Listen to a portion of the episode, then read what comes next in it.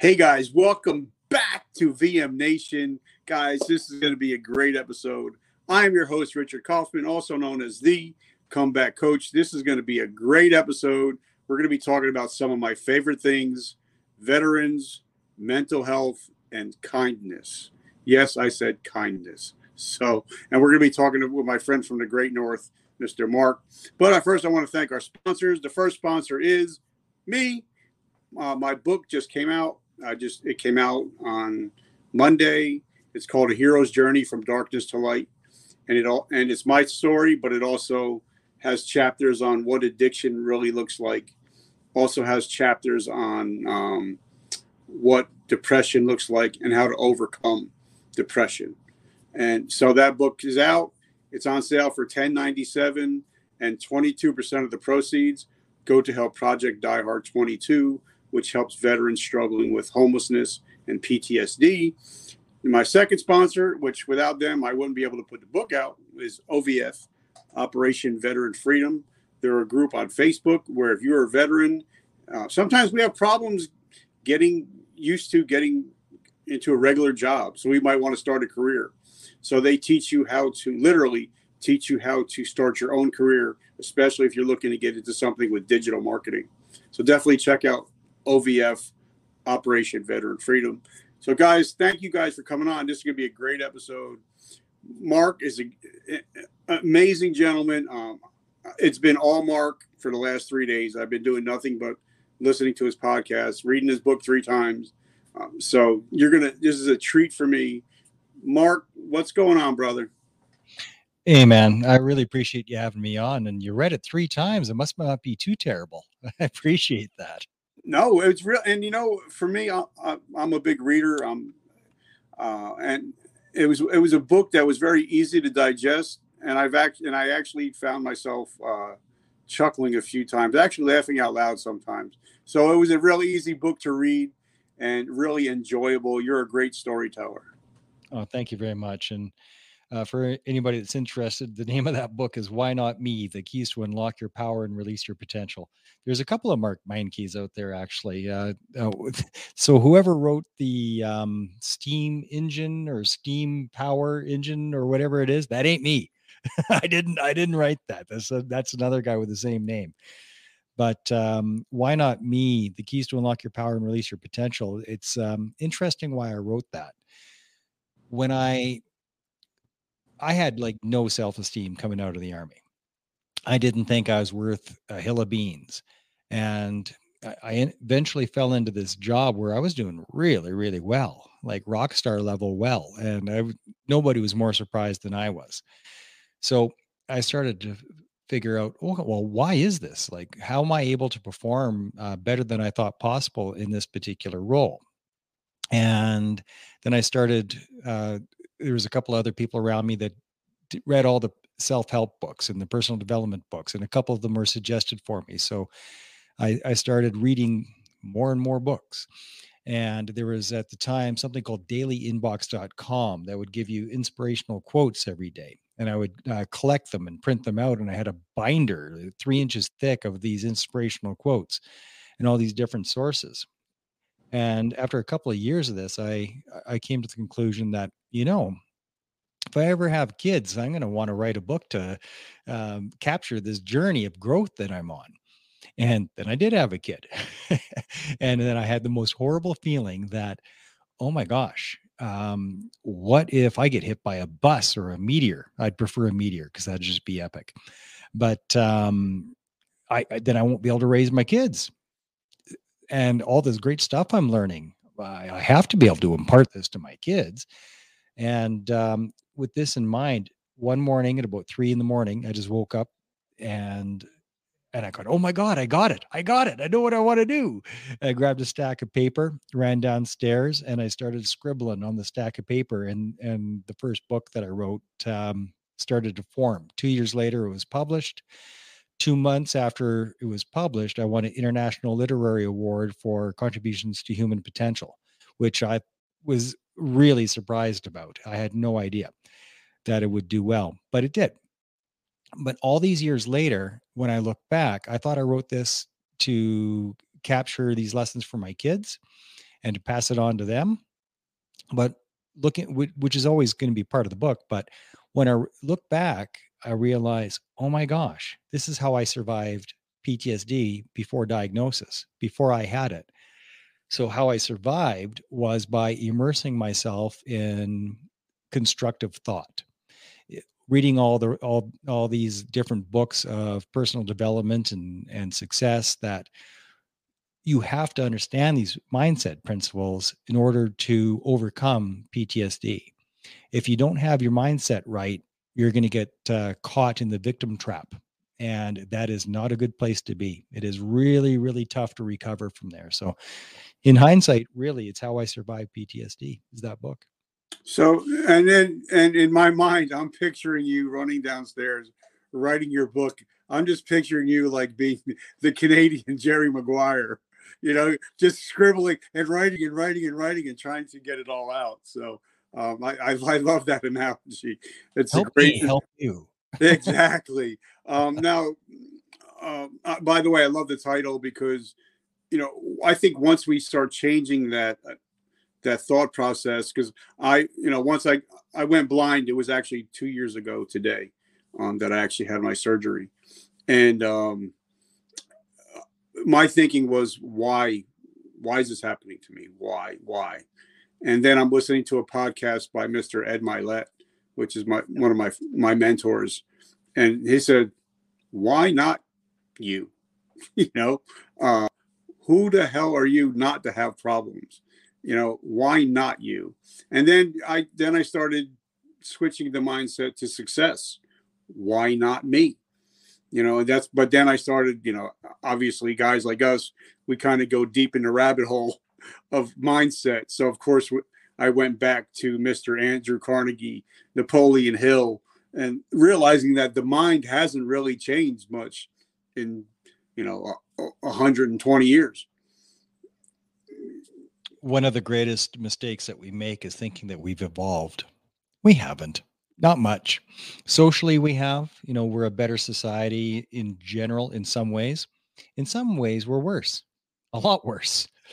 And, um,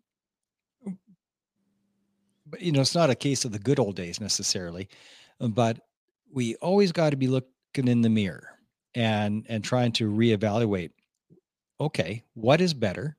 What is worse? And, and what constitutes better? What's my definition of better? What's my definition of worse? And am I right? Because we're all guessing. And the people that think they got it, no, this is how it is. Uh, well, the Sith speaks in absolutes, you know, it's, but it's true. If you're speaking in absolutes and you figure you, you've got it figured out, chances are you don't. And the more sure you are of the world around you, the less accurate you're probably being. Well, kind, you know? kind of like the great poet and the great actor, Roddy Piper once said, once I think I have all the answers, the world changes the questions. So talk to us about your uh your upbringing. Uh what kind of kid were you and why did you join the military? Well, I was a different kid. Um uh, and not not to throw a, a wet blanket on the show, but um I was sexually molested from the age of seven to twelve. So when that happens to a kid, um it throws off your compass of what's right, what's wrong, what's good, what's bad, what's acceptable, what isn't.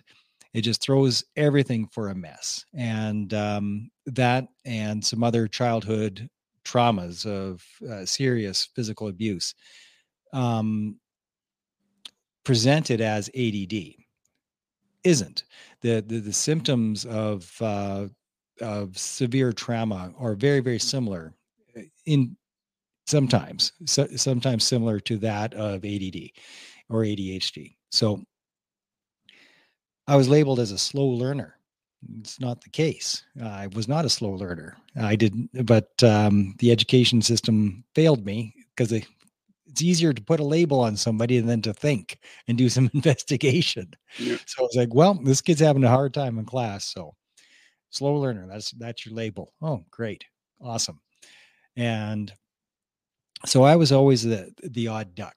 So I know what it's like to be bullied, to be pushed around, to be told that you're nothing. Um, none of the other kids will play with you, to eat lunch by yourself in the playground and nobody come near you except to pick on you. And, and uh, which is why I learned how to fight, because um, I'd be all meek and mild until somebody would push me into the lockers or something. Then something would snap and I'd fight, no matter. I was always a small kid, but uh, at, at some point, I just didn't care anymore. So I didn't care how big you were, how mean you were. If you're the cool guy at school or who you were, I'd fight you no matter what. And that start, you know, that's um, P T S D is the, if I have a problem, kill it. Your brain's been rewired to constantly uh, be dealing with threats in a violent way, which is the only way to survive in battle, in combat. But uh, you don't need to be in a war to have your brain wired for if I have a problem, kill it kind of response. I have a question to ask because yeah. um, I grew up in an abused household. And for me, my solace was books. That was mm-hmm. where I ran. That was where I found my peace. Because I can go anywhere in the world as long as I had a book. So what was your go-to solace? I enjoyed books too, and there's all kinds of uh, stories um, like Jonathan Jonathan Livingston Seagull. I loved that book yeah. um, because I really related to that bird. You know, here's a bird that uh, didn't didn't fit in with anybody else, but that bird was also extraordinary.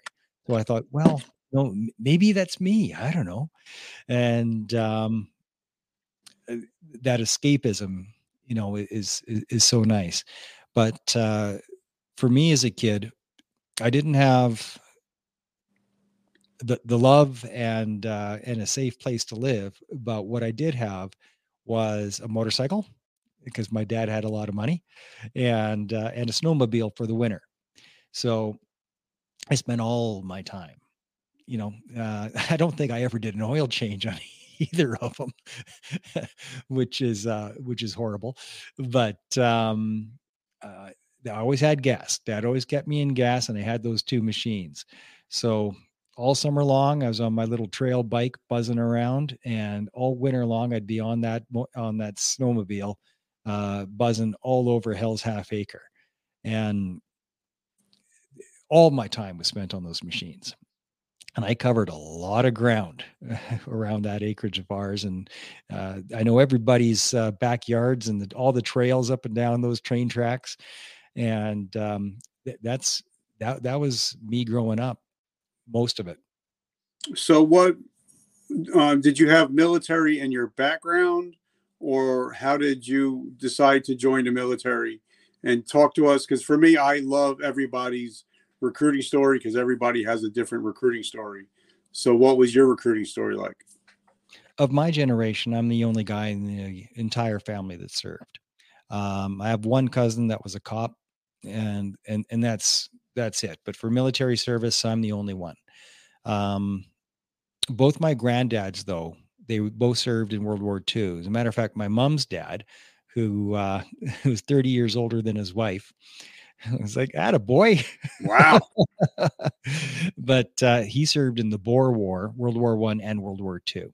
Um, in, in the Boer War, he was like fifteen or sixteen years old.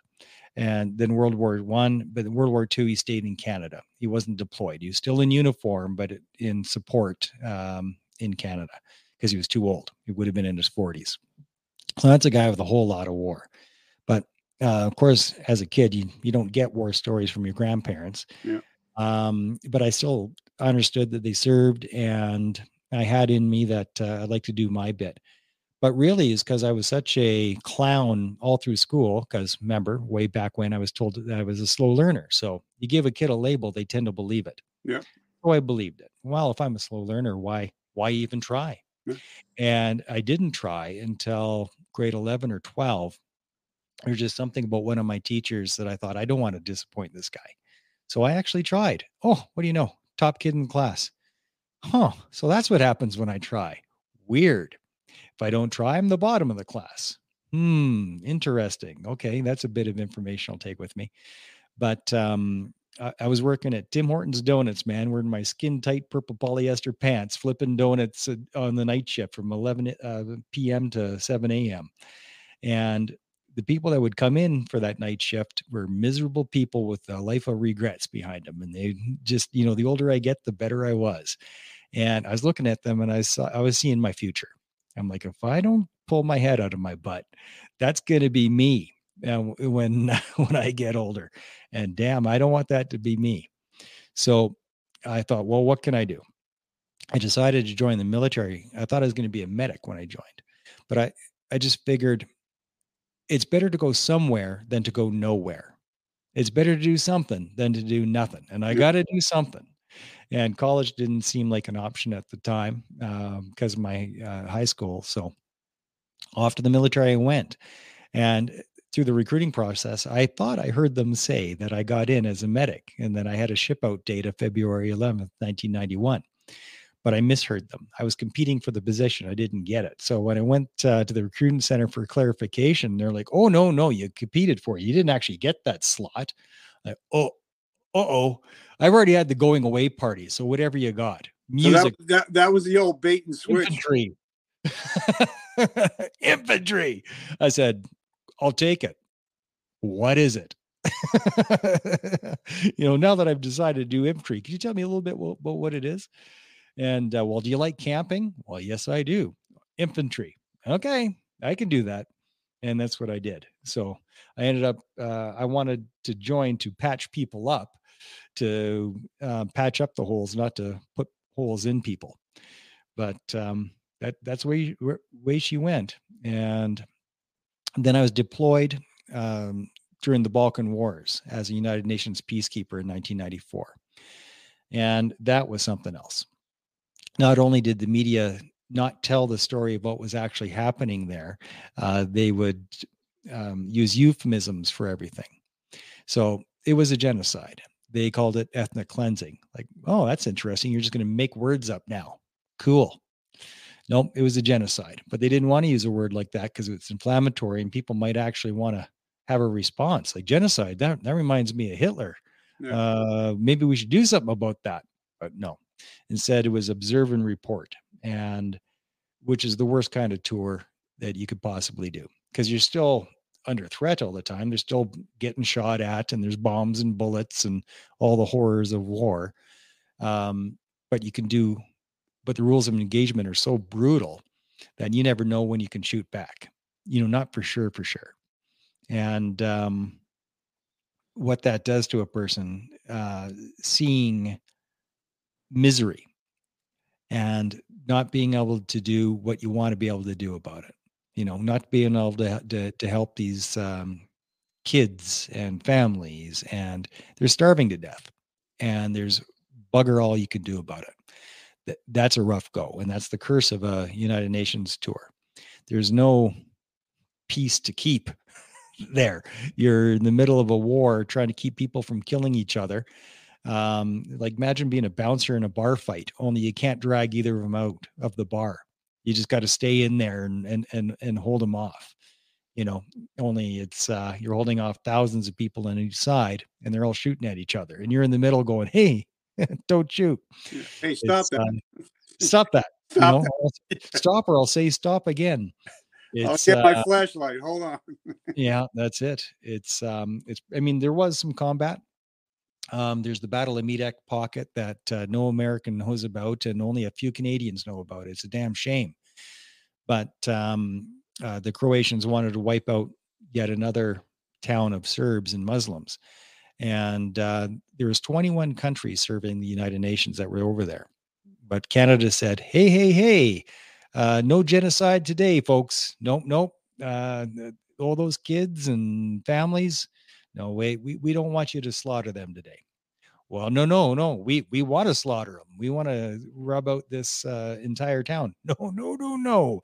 We saw the last few towns uh, down the street that you did that to, and it doesn't look very nice, so we're going to stop you. And they said, well, I uh, guess we're going to fight then. All right. Two countries ran away. There's two other countries that ran away. They're like, whoa, this is dangerous. Yeah, you can go go have your slaughter. We're going to, we're going to go have a coffee, smoking a coffee. Um, and the Canadians were like, no, no, no, no, no genocide today. And we dug in for the first time since the Korean War. Canadian troops dug in stage five trenches. Um, we were outmanned, outgunned. And I think there was less than a hundred of us that were actually there on that front line. But they dug in at the town of Medak Pocket, and they fought for four freaking days. Um, now, th- the amount of dead at the end of this, nobody knows for sure. The only thing I'm sure of is that there's zero dead Canadians. A couple had uh, uh, some wounds, got, but none of them died. So and if you're battling for four days, I mean, because like I was an infantry guy also, and um, you guys had to be running low on ammo. You had to be running low on food. Your morale had to be in the shitter. So uh, what kept, was it just knowing that you're saving lives that kept you guys going? Well, th- that wasn't me. That was a year before I got there. So okay. I wasn't, I wasn't part of Medak Pocket. Okay. Um, how the supply lines uh, uh, kept going, I have no idea how they did it. But Canadians being such a teeny weeny little army, we have to be pretty good. So our level of training is uh, higher than average. You know, um, I, I don't know what the comparable would be w- with uh, U S troops, like what unit I could compare us to. But we we cross-train in everything. So Americans are very, very specialized. Yeah. The machine gunner runs a machine gun. That's yeah. it. You know, it's like, well, we can do that and everything else yeah. and drive and drive the tank. And like, we can do it all, at least a little. And we still have specialists, and there's still the, um, uh, the higher up courses. So like we could all operate the machine gun, but we're not machine gunners. The machine gunner with the machine gun course can do it better, but everybody can do it. But the machine gunner can do it really, really well. Um, same as mortars. We can all fire mortars, no problem. But the mortarmen were really, really good at it. So we can all drive, but the driver is better at it. Yeah. So, um, so how many years did you do total? Only five. Yeah, well, I did. Only. I mean, heck, you know, that I hate, you know, when people say only, it's kind of like, you know, I, I think it's amazing that you, you did. Anybody, because I think it's the, the numbers are like less than one or two percent of the population in the world actually served in some kind of military. So just, and, just for and, you and doing that, small, and a very small fraction of that are people that have actually been in a war. Yeah, and a very small fraction of that are people that were actually outside the wire. Yeah. It's like it, it's a small community of outside the wire operators. Yeah, it's a it's a very very small community. And so now, now I've had over three hundred eighty episodes here. I think I'm almost at four hundred. Wow. And I've had a lot of, you know, military, uh, Navy SEALs, no matter, you know, police officers, first responders. And no matter how hardcore we are, you know, in the military, you know, we get used to getting paid, you know, once a month, twice a month. We're getting used to get used to getting medical or, um, you know, we keep get used to getting fed. But then once your career is over, you no longer have a mission. You no longer have a career. And most of the time, ninety-nine percent of the time, you lose your the camaraderie. You you because, you know, like my friend Nick, Sergeant Nick says, you know, once you step off a military base, the military doesn't give a shit about you. The phone stops ringing. And now all of a sudden you're a man on an island unto yourself. What was your transitioning like? Rough. I, um, my tour, I, I was injured with, um, with an O S I, operational stress injury. So people would say P T S D, and I didn't know it. I mean, I should have known it, but there was no training in it in the nineties. Uh, the war was nineteen ninety-four, the summer tour when I was there, and nobody knew, right? People could tell I was off. That was for sure. You know, uh, when I'm pinning people up against the wall by the throat, yeah, chances are I should talk to somebody, but that wasn't the case. Um, I didn't talk to anybody. I didn't think I had a problem, and nobody told me I had a problem. Uh, so my, my, my life just blew apart. Um, all I knew after that war was I can't do this anymore. And, and I want to go to college. I want to live in a bigger world. So I, I want to learn something. That's all I knew. So I put in my release, and um, and I was released very, very injured and a total mess. It was bad. Um, the the temper. I was punching holes in walls. Uh, I punched out my own windshield. That was a neat trick. It actually, when you're punching from the inside out, it, it shatters fairly easily. I don't suggest it, but it's uh, not as hard as you'd think, because uh, they're meant to take impacts from the outside in. So from the inside out, that windshield breaks pretty easy. Um, but I didn't understand that I was injured. I didn't understand that these anger outbursts were uh, a problem, that they weren't normal and they weren't okay. It took me a while to figure that out after I was spackling a couple of holes in the walls. Because I, I, when you have P T S D, um, if you have a problem, kill it. If you have a problem, kill it. If you have a problem, kill it. It's how your brain is wired. Mm-hmm. Hesitation kills is one of the things that you yeah. learn in infantry. If you hesitate, you die. Or worse, if you hesitate, your friends die. So if you have a problem, you don't hesitate, you act with action. It's how your brain is wired. So putting up a dam to hold back that those waters is not easy. It takes time and self-awareness and work. Um, but inch by inch, I was able to get a grip on some of it, like putting holes in walls. I'm like, this is just stupid. What the frick am I doing? So I recognize it as just being so dumb. And I'm like, well, that's not okay. So no more of that. Okay. So good. We've, we're making progress. I don't put holes in walls anymore. Excellent. And, um, but that's about as far as I was able to grow. You know, it was something, but uh, it, notice, it, you know, twenty-three years before I got diagnosed, twenty-three years. It was a mess. Now, like I said, I'm not a professional. Obviously, I'm only a ninth grade dropout. Um, but, you know, I, I have interviewed a lot of professionals here. And, you know, I've learned that, you know, when an adult acts out, it's usually because of trauma that happened between the ages of three and thirteen. Mm-hmm. Then you add war to the mix, and then sometimes, not all the time, but you add alcohol to the mix.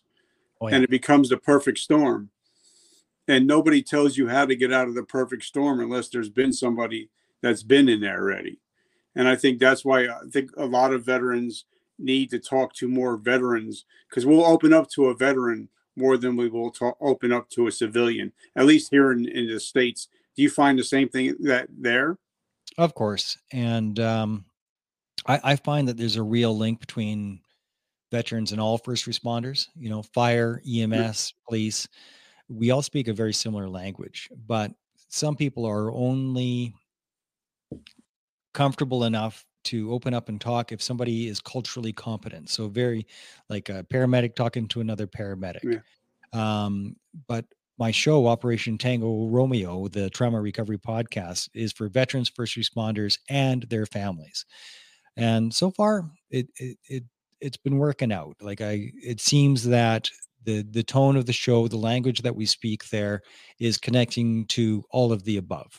You know, it's probably a little veteran heavy because, well, I'm, a, I, I was an Army guy, so it's going to have that bit of a, of a leaning, but it seems to be really connecting uh, and inclusive to that entire community. And of course, the families, the families are, are often left by the wayside.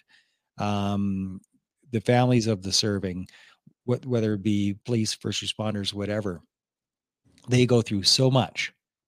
Um, because when we're having a bad day, they're having a bad day, yeah. you know, um, if, if we're having an outburst, they have to deal with it, and it's no damn fun. It's a tough, tough go to be a family member. And, and a lot of times they don't know what the hell is going on, and yeah. they take it personally. They figure if you're angry, you must be angry at me, but that's not the case at all. Yeah. And I just interviewed a, a young lady. Her name is Sharon Lecter. Um, she was, oh, um, I knew Sharon. Yep. And, you know, she was telling me that she doesn't really tell it much, but her son was a Marine, and mm-hmm. he became a member of the twenty-two. So a lot of people don't realize, you know, that when a soldier is in the military, you know, their family is doing the same amount of time as they are. And, you know, sometimes, especially with husbands and wives, um, they got to pick up the slack when we're overseas. And a lot of people don't really think about the family. So that's one thing I love about your show, is that you actually um, include the families and ma- make them feel that they're a part of the service. It's important. Um, like we are in our peer support groups, we talk about the blast radius. So uh, as Army guys, we all understand blast radius. If you throw a grenade, it has a blast radius of five meters, whatever it is. So when it, whatever is in that five meter zone is going to have holes in it. If it's a mortar, that blast radius is maybe fifty meters. If it's an artillery piece, maybe that blast radius is one hundred meters. But from the point of impact out, there is an area of damage that's done. Every time, um, and it doesn't even have to be an outburst, just anytime you have that hard face on, you know, um, if, if, if I have an inability to smile one day because I'm just somewhere else, my wife thinks I'm mad at her, and I'm not mad at her. That is the blast radius. Who am I affecting because of my demeanor? It doesn't have to be an angry outburst at all. It could be that I am shutting off or isolating myself. Well, that's going to affect other people. There's still a blast radius, even without the blast. We all affect others, our mood, our choice of words, um, if we're being short, if we're, um, uh, my wife hates it that I, uh, like, you weren't listening to me, therefore you don't care about me. It's like, no, I, I'm trying to listen. Um, I'm trying to listen. I'm just in seven places at once. And it's just how my brain works. And it, it, part of that is trauma. The other part is that I'm a high creative, but I'm really doing my best here. So understanding that about each other and, and, and not taking it personally, you know, because we all affect the people around us. And that's one of the reasons of um, one of the motivators for suicide. When people can't see a, when people see the blast radius, the, the damage that they're doing, and they don't know a way out, they tend to fall on the sword. You know, I mean, people literally jump on a grenade to save the troops around them. And that's where a lot of the suicide comes from, because they like, I have a blast radius.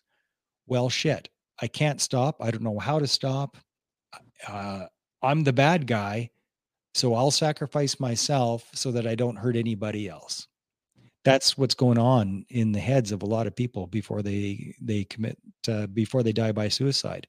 It's a act of self-sacrifice, not every time by any stretch, but is one of the reasons that uh, people pull the pin and punch out.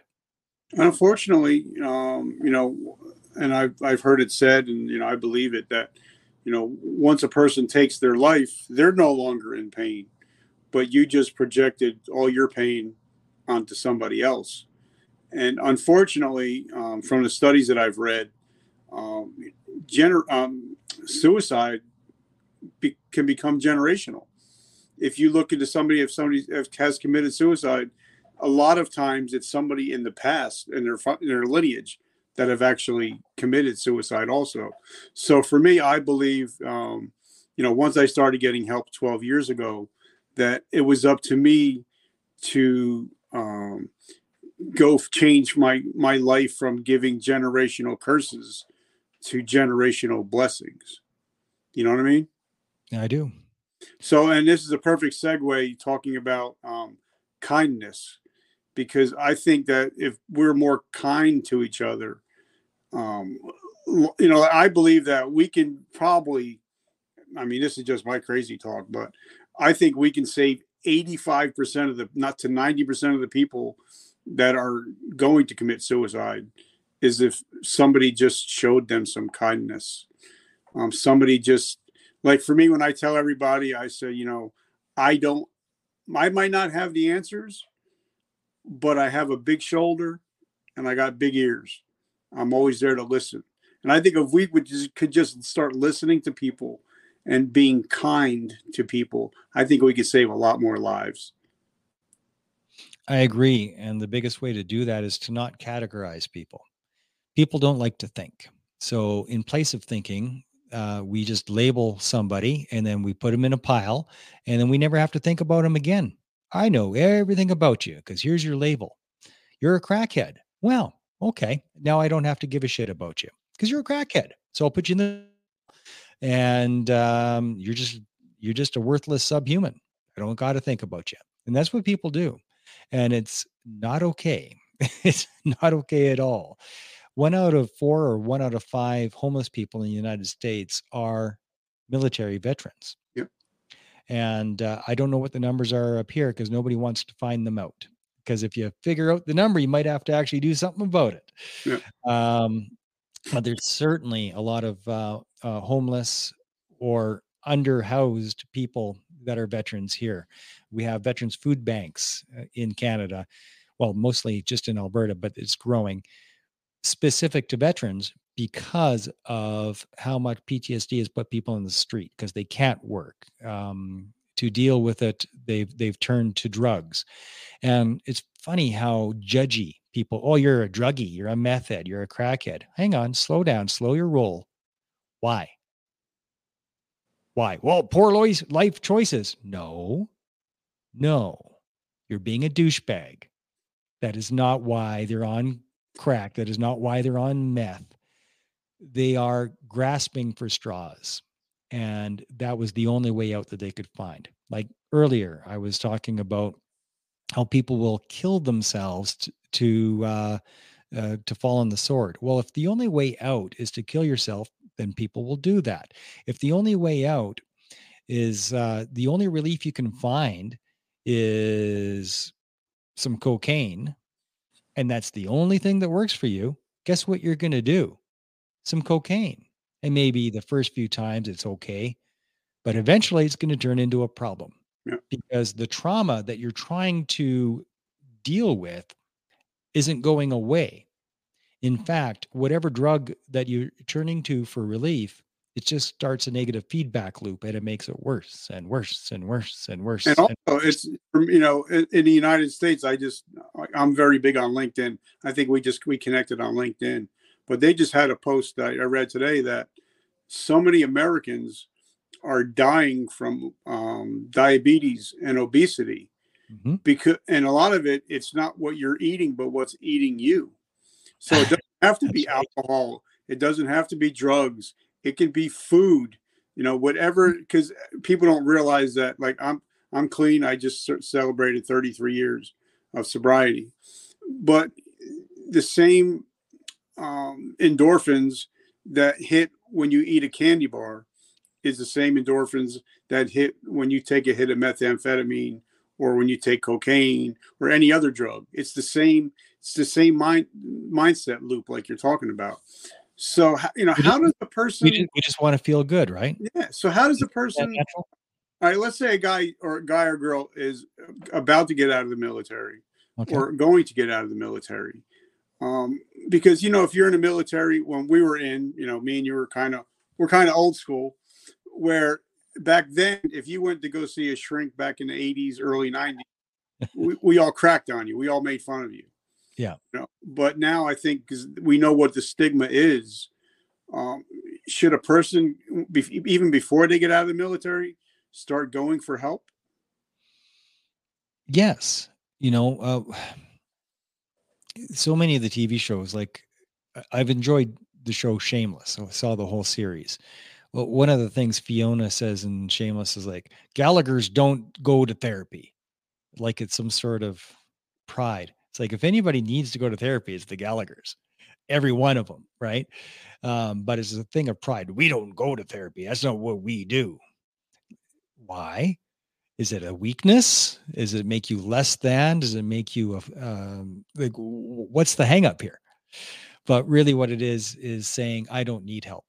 I can help myself. Well, Gallaghers, I don't know about that. It doesn't seem to be the case. Um, But everybody needs to get a little bit of help when they're getting out, because there's the challenges that you're going to face. You're going to face um, feeling like the odd duck. Understanding, like there's a the Veterans Transition Network that does great, uh, great work, but when you are the odd person out, you're going to feel isolated, because once you're out, you're out. Mm-hmm. Like, that's it. Nobody keeps in touch with you. Okay. All those relationships are temporarily on pause for a few years before uh, there's the other people that are out. And then you can start to find your community again, but you are alone. You are alone when you first get out, and it sucks because um, your family doesn't understand you. All your friends from high school don't understand you. Nobody freaking understands you because you're a different person now. Yeah. And it is a awkward spot to be in. So what do you do? You got to find a new community. And that's one of the spots where uh, Operation Tango Romeo fills that gap a little bit. Um, like especially the first ten episodes, you listen to the first ten episodes and you have an idea of, oh, that's what's going on. Oh, that's what makes me different. Oh, okay. And then you have to learn how to be a bit of a chameleon, man. How to wear different hats in different places. All right. So now I got a question, because like I've been out, I think um, now it's, it's twelve years now. Okay. And I see guys that I was in, you know, we all pretty much got out at the same time. You know, they're still rocking the same camo. You know, they're still, you know, they're still rocking, you know, it's like, all right, bro, you're not in anymore. You've been out twelve years, and it's become their identity. Well, for me, like the the day that, you know, my life changed was a Memorial Day two thousand twelve, was when they said, you're no longer Sergeant Kaufman.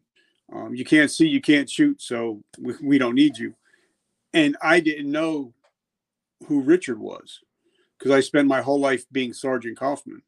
And then I had to, I was scared, and I had to learn how to reimagine and reinvent myself.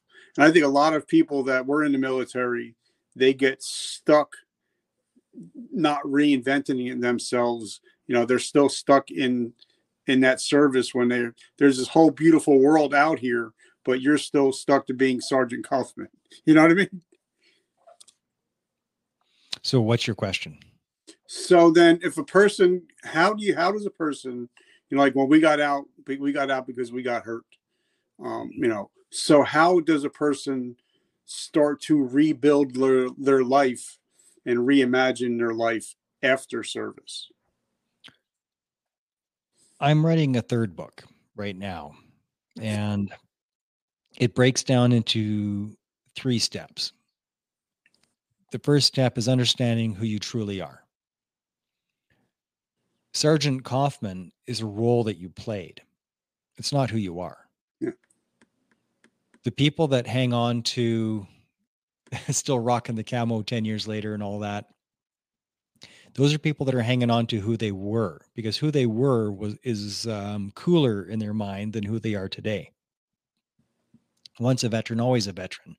So hanging on to that veteran identity, when you hang on to it too tightly, and everything around you is uh, got a veteran slant to it, well, you're hanging on to your past as opposed to right now and building right now and building on that. And that's, it becomes your identity. Your ego is the false identity. The ego is the story that you tell yourself. Your ego is the roles that you play, but it's not who you are. It, it plays at who you are, but it isn't who you actually are. Who you are is how you live your life, not the role with which. So you're a sergeant, but were you a good one? Were you uh, a compassionate leader? Were you a good listener? It's all those things is, is who you are. Am I organized? Am I reliable? Am I honest? Those are the things that you are, not the role. How you played that role is who you are, not the role itself, if that makes sense. No, it, it makes perfect sense, um, especially because when I get out, you know, I had to, I mean, literally, I'm blind in one eye. Um, I can't do what I used to do. And now I'm sitting around, you know, getting fat, dumb, and happy. And I'm like, all right, this shit isn't working. I got to figure out a, a new way, uh, you know, a new, a new normal. And that's when I, you know, got had lunch with Gary Vee and all that good stuff, and then had a podcast and all that stuff started. So talk to us about, you know, how you started and how and why you started the podcast, and what are some of the things you wish you would have known before starting your show? Because a lot of people, they, yeah. you know, they want, hey, I want to start a podcast, until like, wait a minute, this is work. You know, you have to, you have to put effort into it. And they don't realize that the average ap- uh, podcast lasts eight to thirteen episodes, and then it's over. Yeah. You know? Yeah. And I'm at one eighty-five, one eighty-six, something like that. So you're in the top, um, you're in the top five percent in the world. There you go. Um, so those are two very different questions. Um, let's start with why I started Operation Tango Romeo. Okay. I already had The Mankey Show podcast, and I did about sixty-five episodes of that, and it was cool. Uh, like yourself, I was starting to get some neat guests on, and uh, even a couple of celebrities. It was it was pretty cool, and I enjoyed it. But what it was missing was a real strong sense of purpose. I don't, I'm not really able to do things just because they're fun. I need more than just fun. I need purpose. Yeah. So with Operation Tango Romeo, I was already part of a peer support group, and there's members of that group that were saying, hey, how do we preserve these lessons? And I mean, people were driving two and three hours just to be a part of this peer support group every once every two weeks for two hours. You know, it was um, like, clearly there's some value, because people would show up every two weeks for a year, despite the two hour drive, just to be there. I'm like, all right, well, let's do Operation Tango Romeo, which is in originally the idea was scaled peer support. So peer support that is available anywhere in the world. You don't have to drive two hours. You can, you know, while you're driving to work, just turn it on, listen to Spotify, away you go. And it was the peer support podcast when I first started. So I figured, oh, maybe twenty, thirty episodes, forty on the outside, and then I'll talk about, you know, I'll have everything covered. There'll be nothing left to talk about. Well, I was wrong, horribly wrong. Um, there are so many resources out there. And I kept saying to, to other people that were service providers, hey, do you have a resources page on your website? Because like nobody knows where to go. And uh, people would kind of have a little one, you know, with like three or four resources, but there's hundreds of them out there, and it's all fraction. There's all these little ma and pa shops. And I keep asking people, hey, do you have a resources tab? Well, I just gave up, waiting for somebody else to do it. And the show became that resources tab. So um, lots of American guests have been on, Navy SEALs and Green Berets and all that cool stuff. But most everybody that has been on is the founder of this or the facilitator of that. You know, they got something going on that's supporting the veteran first responder community. Um, they are the resource, the founder of that resource. So I have them on, and we talk about what those resources are and how to find them. That way, now you have a one-stop shop. You go to the show, you cherry pick. Um, oh, here's this foundation. It's in uh, Utah. Great. I'll click on that. I want to learn what they're doing. Hey, what are they doing in Texas? And um, pick the resource that works for you, and away you go. But any of the episodes work as peer support, because you hear a voice. We all speak the same language. It doesn't matter if you're a Marine or, or regular infantry, or, you know, Canadian, American, British, Australian, any of it. Russian for that matter. You know, um, if you've served either military or first responder, there is a common, there's, there's a commonality amongst us. We've all seen the devil. You know, any of us that have, um, especially if you've been deployed, you've seen the devil, you've seen the devil's works. And uh, whether that is literal for you or figurative, it doesn't matter. Um, we know evil. And that is the common bond with all of us. And uh, once you've seen that, and you've seen true evil, it, that's what makes us, one of the things that makes us all different, I think. So that's the voice that you hear, and and other guests that get it. Yeah. You know, and, and like yourself, I also have all kinds of practitioners and trauma experts, and um, and I cover everything that I think is relevant, from um, Doctor Bonnie Kaplan with uh, her book, The Better Brain, talking about micronutrients and nutrition and how that helps um, mental health issues. Uh, whatever I can find that is relevant, the mission and the vision are the same. And I stay true to the mission, the vision. The mission is save lives and relieve pain by making help for P T S D injuries easily accessible. The vision is a world where the path to recovery is clear. Because it ain't clear right now. It's a dog's breakfast. It's a mess. And um, I'm doing everything I can to, to clear that up. And uh, when my third book comes out, it's going to be all about that. Uh, here's what I found. Here's what it boils down to. Here's what I think helps. And um, and, and that's going to be the next book. Yeah, yeah, we got a new, we got a book I'm starting to write. Actually, it's coming up this Wednesday. It's mm. uh, it's going to be the next book. It's um, it's called Too Dumb to Quit: A Story wow. of uh, Resilience, and it's going to have a lot of the people that have been on the show. Um, you know, talking about resilience, because, you know, anybody, it doesn't matter whether you're the banker or the garbage man, we all have trauma. We all have something going on in our lives. You know, we all have resiliency. I mean, you see these actors, actresses, you know, committing suicide at rampant rates, you know, so we all have trauma, I think. But now I think we're actually starting to be able to talk about it a little bit more. We're, you know, we don't have that stigma. I mean, we still do, but we don't have it as much. So what have you really learned, you know, besides, you know, what you do, but talking to some of these people that have been in the trenches, what are some of the things that they've done to start refilling their cup again? Finding a sense of purpose is the biggest one.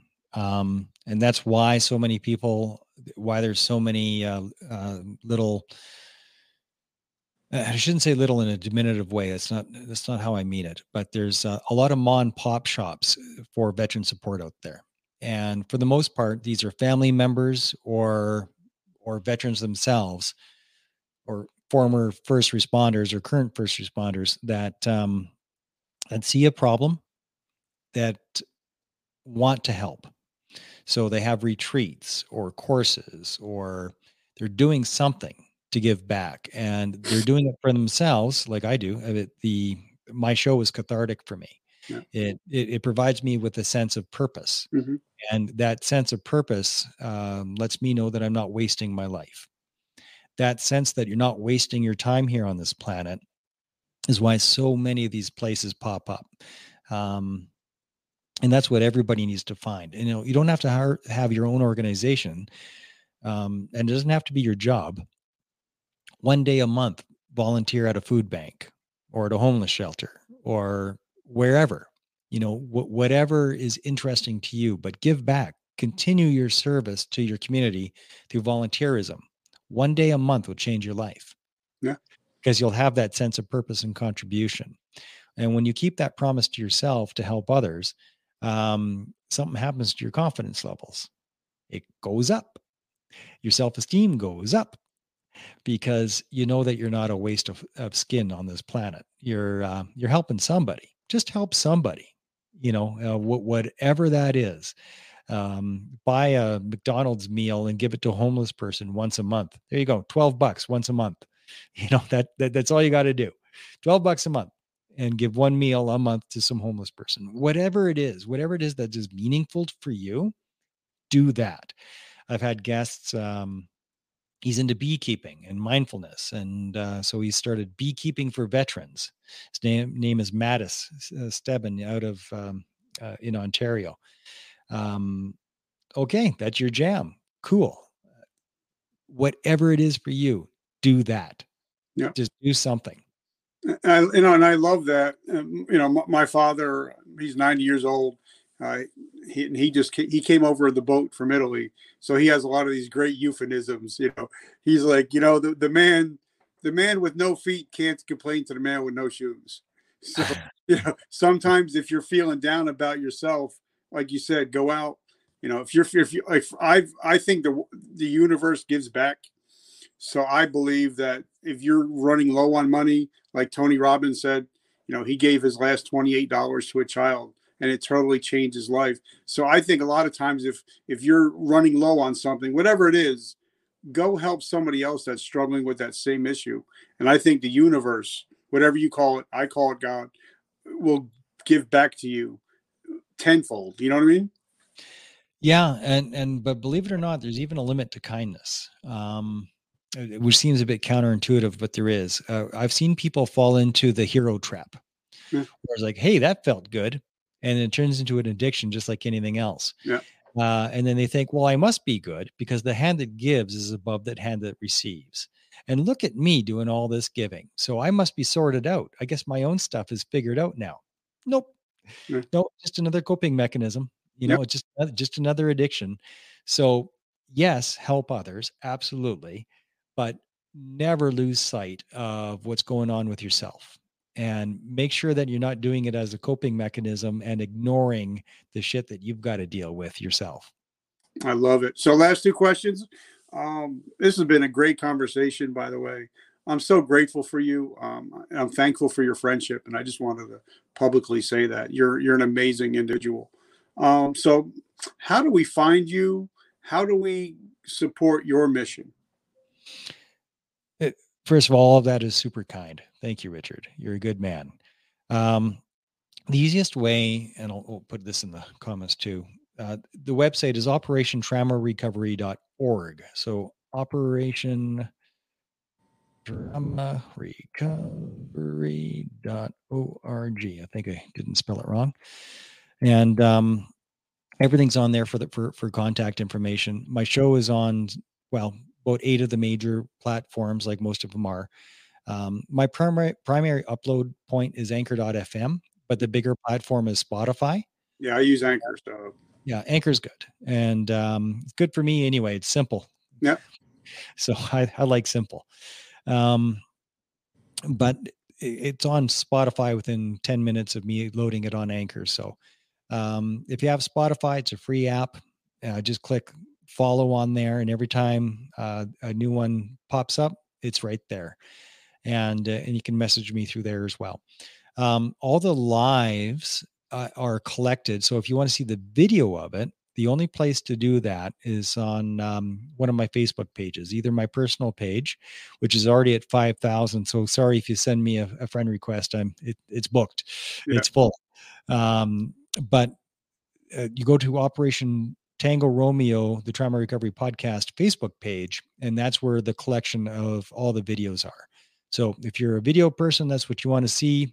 That's that's where they all are. I've I've been flailing at uh, YouTube, so I don't really have much of a YouTube channel.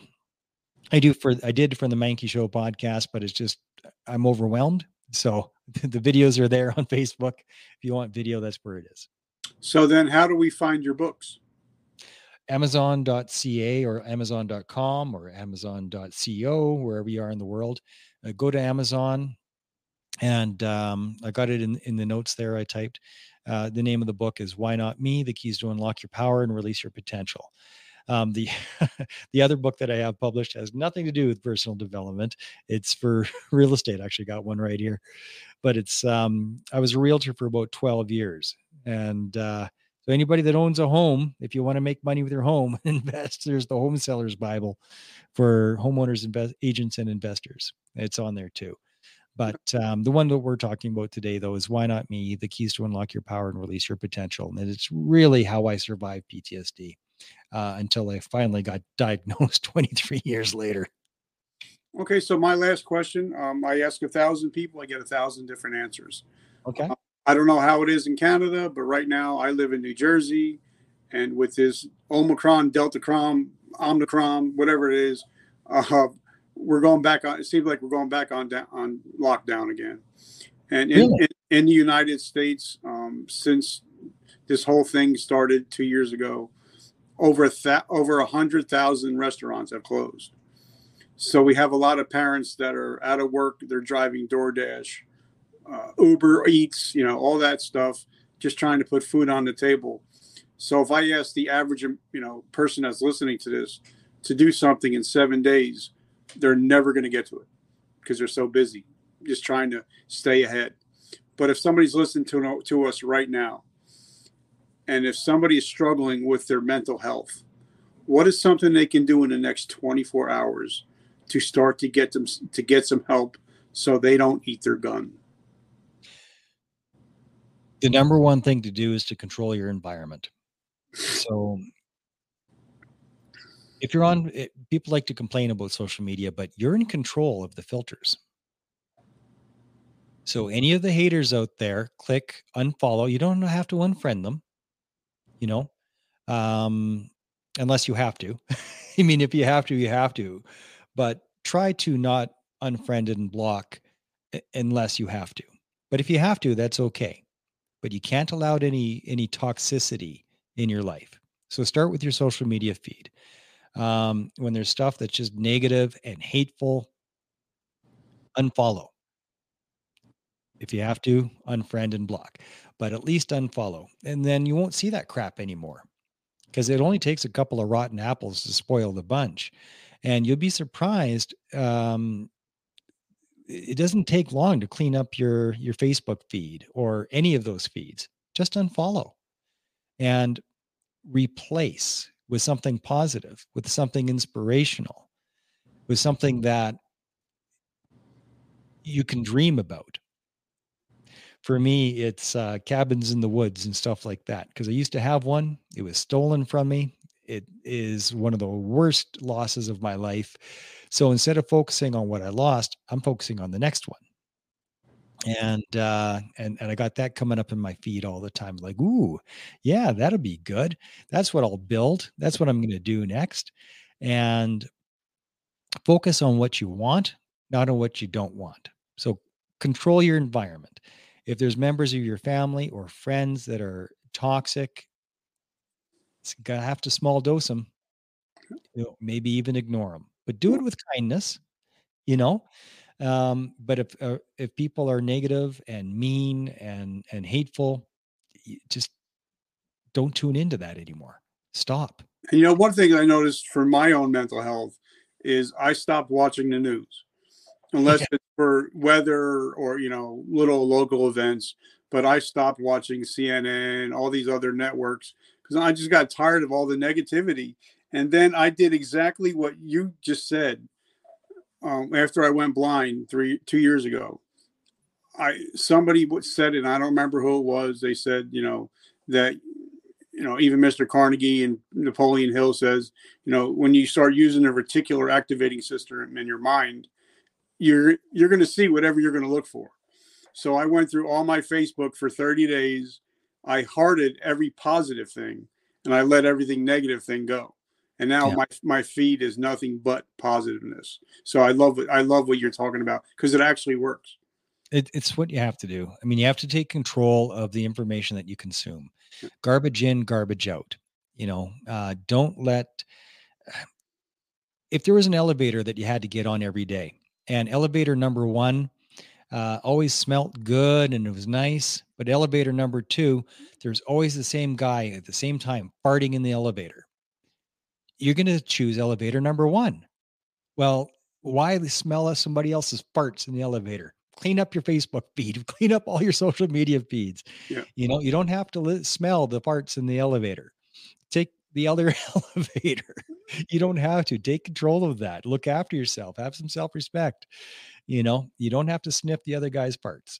And, uh, and that's what it is. I love it. Um, so I just want to say thank you for hopping on. This has been great. Um, guys, I've definitely. What a thing, what a thing to end it on. Don't yeah. sniff the other guy's parts. I, and the I, show's I, over. I'm actually going to even, I might even name the show that when it goes out live. But, uh, guys, definitely check out his podcast. Um, I've been binge listening to it. Check out his book. I read it three times. You will not be disappointed whatsoever. Guys, if you get a chance, make sure you pick up the book, A Hero's Journey from Darkness to Light. It's out on, it's out now available. I put in the links for ten ninety-seven. If you don't have eleven bucks, then you got more problems than, my, than buying the book. Um, also, thank you, Operation Veteran Freedom. Um, if you guys are looking to start your own business, especially digital businesses, check him out. It's a free Facebook page. group and they're willing to help you out. Brother, I just want to say thank you. And this was such an amazing conversation. We're like, yeah, we're only going to go for thirty minutes. And now here we're over an hour. Just, just, I'm just enjoying the conversation. I just want to say thank you. Well, thank you so much for having me on, Richard. It's very generous, and uh, and congratulations on all the success of your show. It's not easy to get Sharon Lecter on the show or to have lunch with Gary Vee. You're name dropping like a mad hatter there. Awesome. Well, you know, it is because those are some big I, names. I realized that, you know, I I couldn't do what I do if it wasn't for the people that got me where I'm going. So uh, for me, I'm always I'm just standing on the shoulders of giants. So yeah. I always want to give credit where credit is due. Uh, you're a good man. All right, my brother. Well, have an amazing week. And guys, remember, vertical momentum. The only way to go is but up. I will catch you guys on the flip. Thank you for joining us today. Please hit subscribe and share. Please feel free to leave us a comment.